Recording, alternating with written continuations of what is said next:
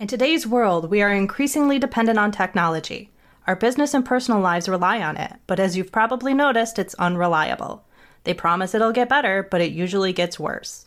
Our computers are slow, so we end up squinting at smartphones and tablets. We live in constant fear that something's going to happen to our personal data, so we're scared into paying for fake protection that proves useless when disaster strikes update attacks, fake Wi Fi, cloud control, and other industry scandals are designed to keep the money flowing.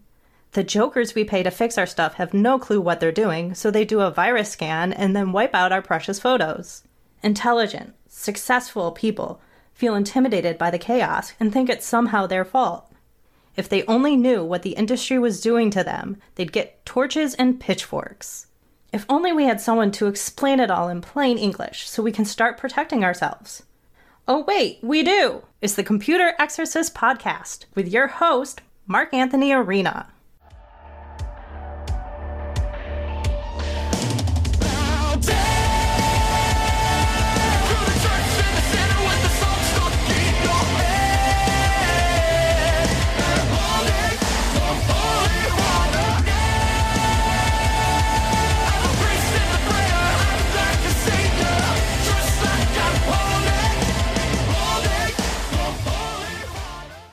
From the Wallace Memorial microphone in my home office, overlooking the can of worms in downtown Rochester, New York, this is the Computer Exorcist Podcast. My name is Mark Anthony Arena. Thank you so much for joining me today. As always, we are going to point out the absolute dearth of ethics in the technology world and explain them to you in plain English. And like Rebecca says in our intro, once normal people find out what's being done to them by Silicon Valley, they are ready to get torches and pitchforks. This is the Thanksgiving 2023 episode, and I have a lot to be thankful for this year. It has been just fantastic for me and for my business and trying to get my message across. I about a year ago joined a, a networking group that was in non Rochester, so I could start getting my word out there beyond just the city. So I'm no longer confined to my hometown. And people in non Rochester actually appreciate my message. You know, the whole prophet is not welcome in his own town thing turns out when I talk to people who are from elsewhere, they actually appreciate what I have to say and they say, wow, that's actually really worth something. Wow, imagine that. Instead of the lukewarm reception I've had at home. I mean, certainly I've had a lot of great loyal clients here who do appreciate me, but the overall climate in my city is one that worships familiarity and hates anything new. Um, they love the whole devil you know thing and they're content doing what they've been doing, and they worship the Buffalo Bills as their lords and saviors. And when football season is over, they have no idea what to do with themselves. Okay, I got a couple articles I want to delve into here. These are really, really important, right? And I'm still behind in my briefcase. I'm I'm a couple years behind in the briefcase here, but I still want to get these articles out there and discuss them because of how incredibly port- important they are. Uh, remember, and I say this in my book, the concepts, uh, the the examples will change, but the concepts are eternal, right? The concepts that are happening are eternal, and sometimes actually, when we discuss an article in retrospect a couple years later, we can show you how the concepts are evergreen and how the the progress of what's been happening and what their actual long term plan is in order to take over the world, so to speak. Um, so sometimes it's a good thing that we read these uh, documents, these articles, a little while later, a year or two after. Okay. This first one here is from the New York Post. Noah Manskar is the author. February 2021. Australia moving ahead with news content law despite Facebook blackout. Now pay attention, folks, here. This is really subtle and really important. Australian officials say they're forging ahead with efforts to make tech giants pay for news content even after Facebook imposed a media blackout there. Communications Minister Paul Fletcher told Australia's ABC we want Google and Facebook to stay in Australia, but we've been very clear that if you do business in Australia, you need to comply with the laws passed by this nation. He joined other top officials in decrying Facebook's decision to block Australian users from viewing or sharing news content on the platform.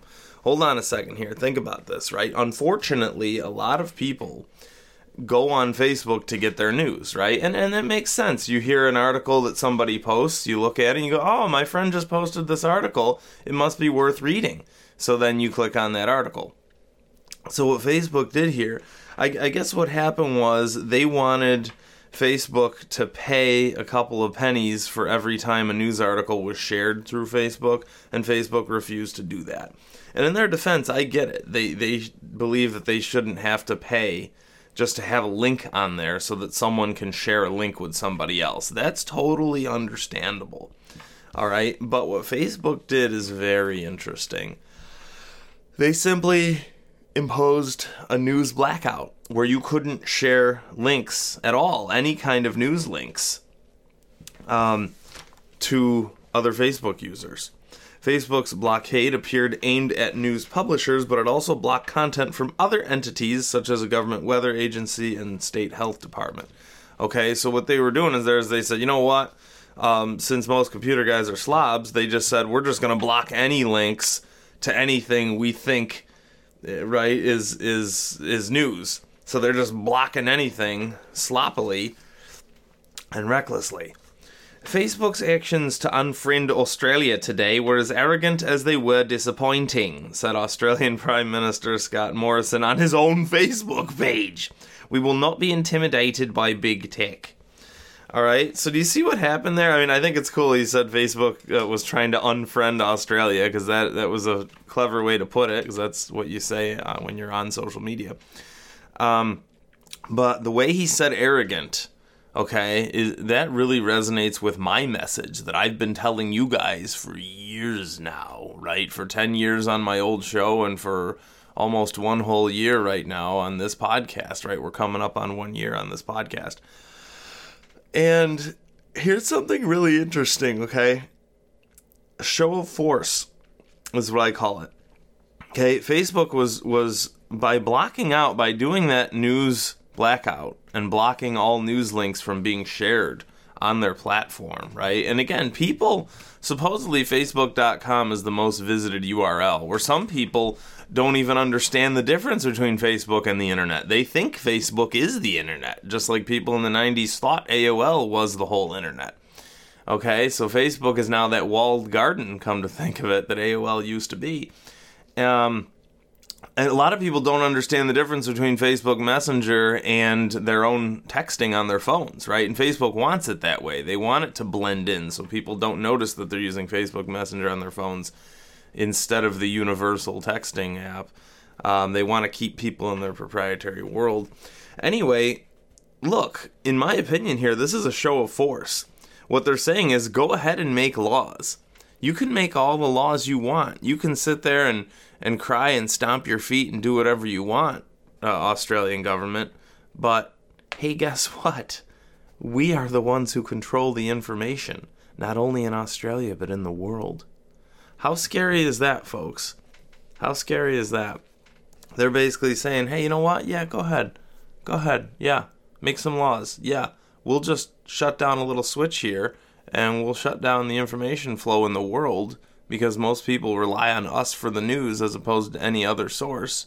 And this is why, folks, I always say to avoid Facebook or any other big tech thing, any other hungry monopoly, right? You can go to the actual journalist yourself. Please do that. Please do that. Do not feed the beast no amount of laws, as illustrated very well in this scenario, no amount of laws will stop them.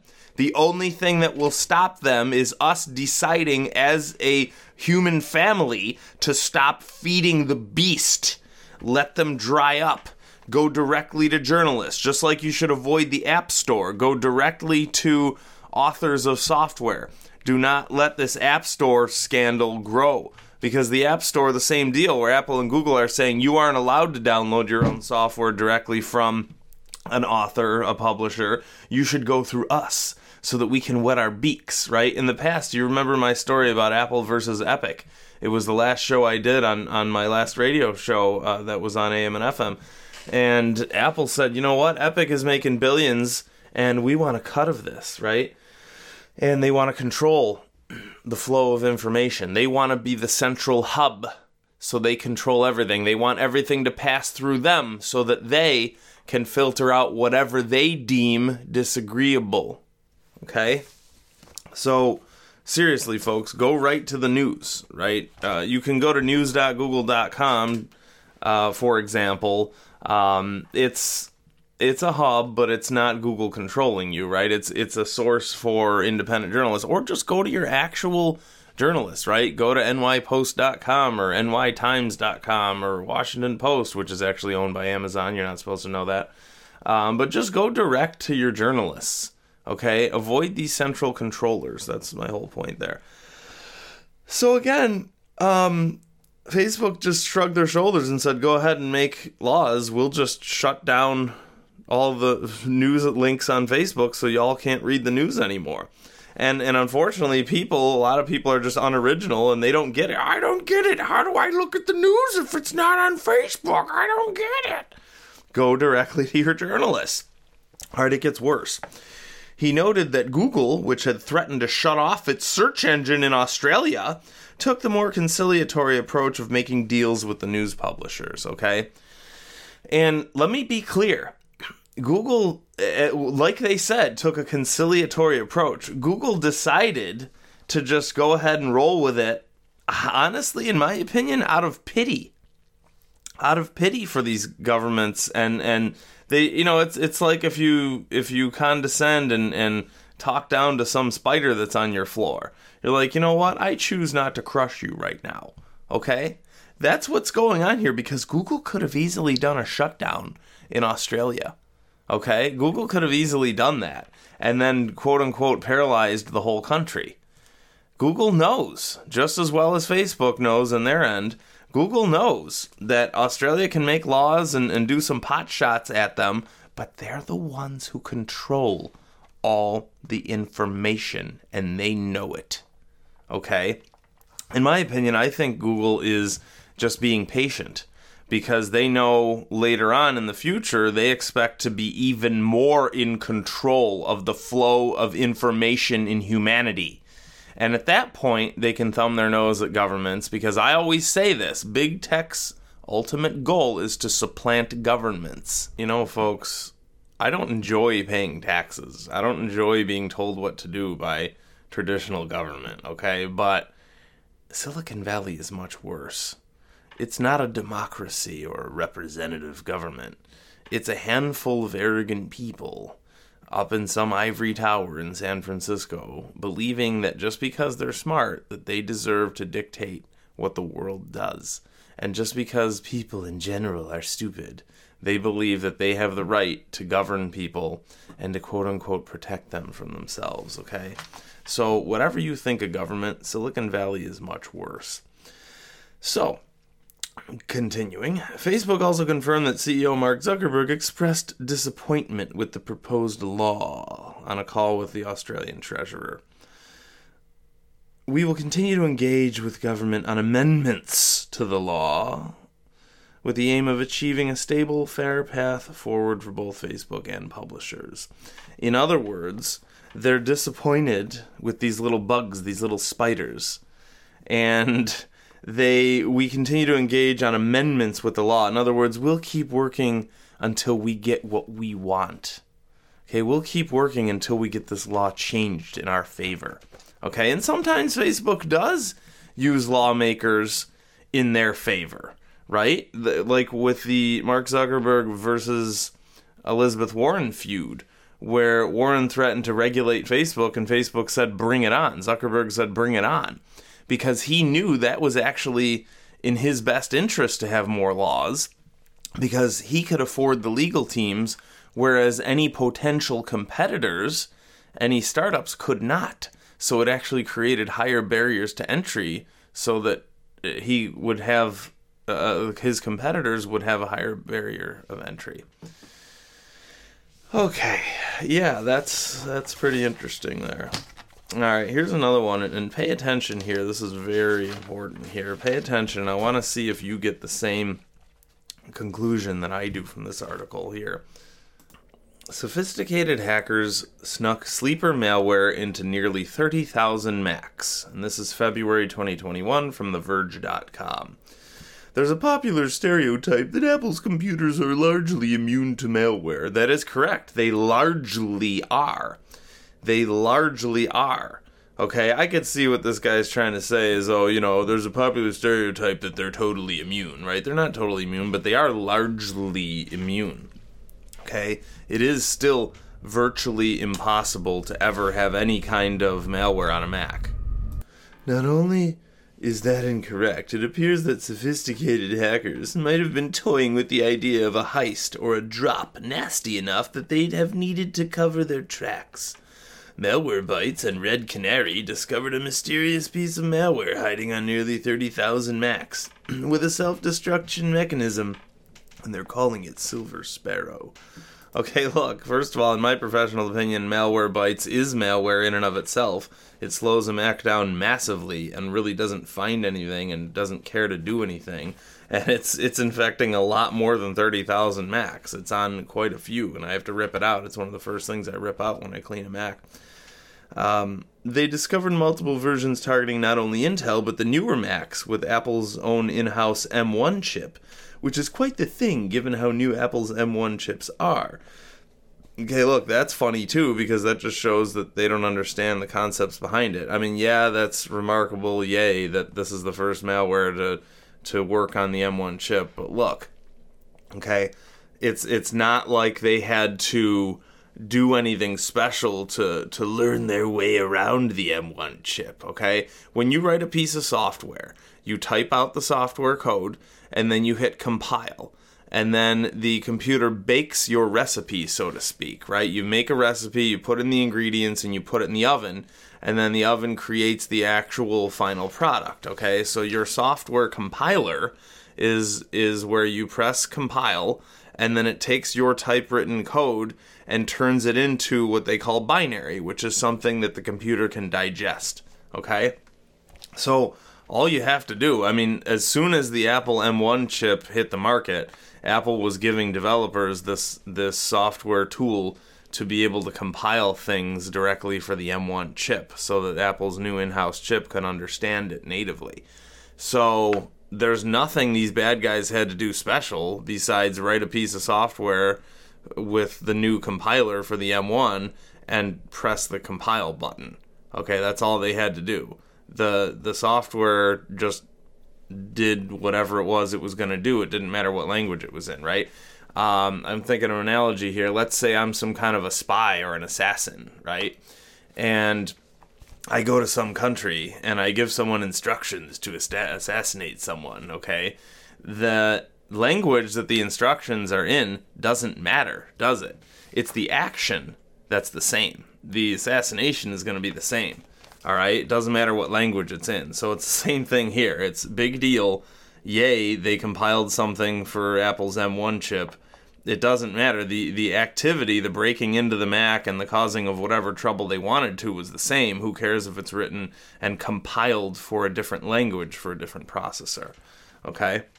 Thankfully, Silver Sparrow was not able to cover its tracks before it was before being outed, right? So these guys discovered it. Okay, great. And Red Canary says Apple has already revoked the binaries. Thankfully, Apple has already revoked the binaries.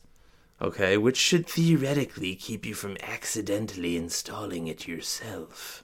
What's going on here? Do you see what's happening? The real purpose for this article is to scare you with some, as I always say, astronomically unlikely thing. Okay, some little piece of malware that was probably just plopped in there as an experiment to see if they could get in. It probably didn't even do anything, right? Um, and honestly, it's not nearly as destructive as the MacKeeper and the CleanMyMac, any of those legalized fake cleaners that destroy your machine legally and get away with it, right? So, the purpose of this article, in my professional opinion, is to scare you into agreeing that, oh, wow, yeah, there's malware out there. And I'm so thankful that Apple was able to revoke the binaries. Okay? In other words, centrally control what runs on their evil computers. Okay? That, in my professional opinion, is the real threat. The real threat is Apple being able to say, you know what? We don't like this publisher. We're going to revoke the binary. We're going to impose a central control. It's currently called Gatekeeper, and I wouldn't be surprised if they make it even more brutal with some new evolution of that that's that's even more controlling and brutal. Um, the idea is that Apple has to approve of the software you run on your computer for your own protection. Right? Apple revoked the binaries, so they prohibited their own computers from running this particular piece of malware, which should theoretically keep you from accidentally installing it yourself. What did I say a little while ago with the last article? Right? We're protecting you from yourself. Here we are in Cupertino, California, telling you what's best for you because there might be malware out there. And the pinheads writing these articles are so afraid of malware. They're so afraid of malware that they're more than willing to give up their freedom and their control to Apple, which can dictate what we run on our computers. Okay, so let's go back a second to that MacKeeper and that CleanMyMac X. All right, so again, they're doing it legally. They have a legal corporation that's set up to uh, hawk this this program, these these software programs, these fake cleaners, not only legally, okay, not only legally, right? Because again, government is becoming obsolete right before our eyes. Not only legally, but with Apple's blessing. Okay, as long as you pay Apple the 20 bucks to get the bumper sticker and the lollipop that says you are an approved software author, publisher, vendor, then you can run things on Apple's computers it doesn't matter if it's destructive or immoral or spies on you or destroys your machine completely so you have to buy a new one after a year. As long as you have Apple's seal of approval, you can get away with it. Okay? So that's why, and I say this all the time, that's why traditional viruses and malware don't happen that often because the bad guys realize as long as they get a bumper sticker and as long as they, they are approved by the government and by Apple, they can get away with making malware, okay? So so that's the situation we're in, folks, all right? These authors and these independent computer guys don't have critical thinking skills. So they see, "Oh, wow, there's malware coming. Oh, thank you Apple for protecting us."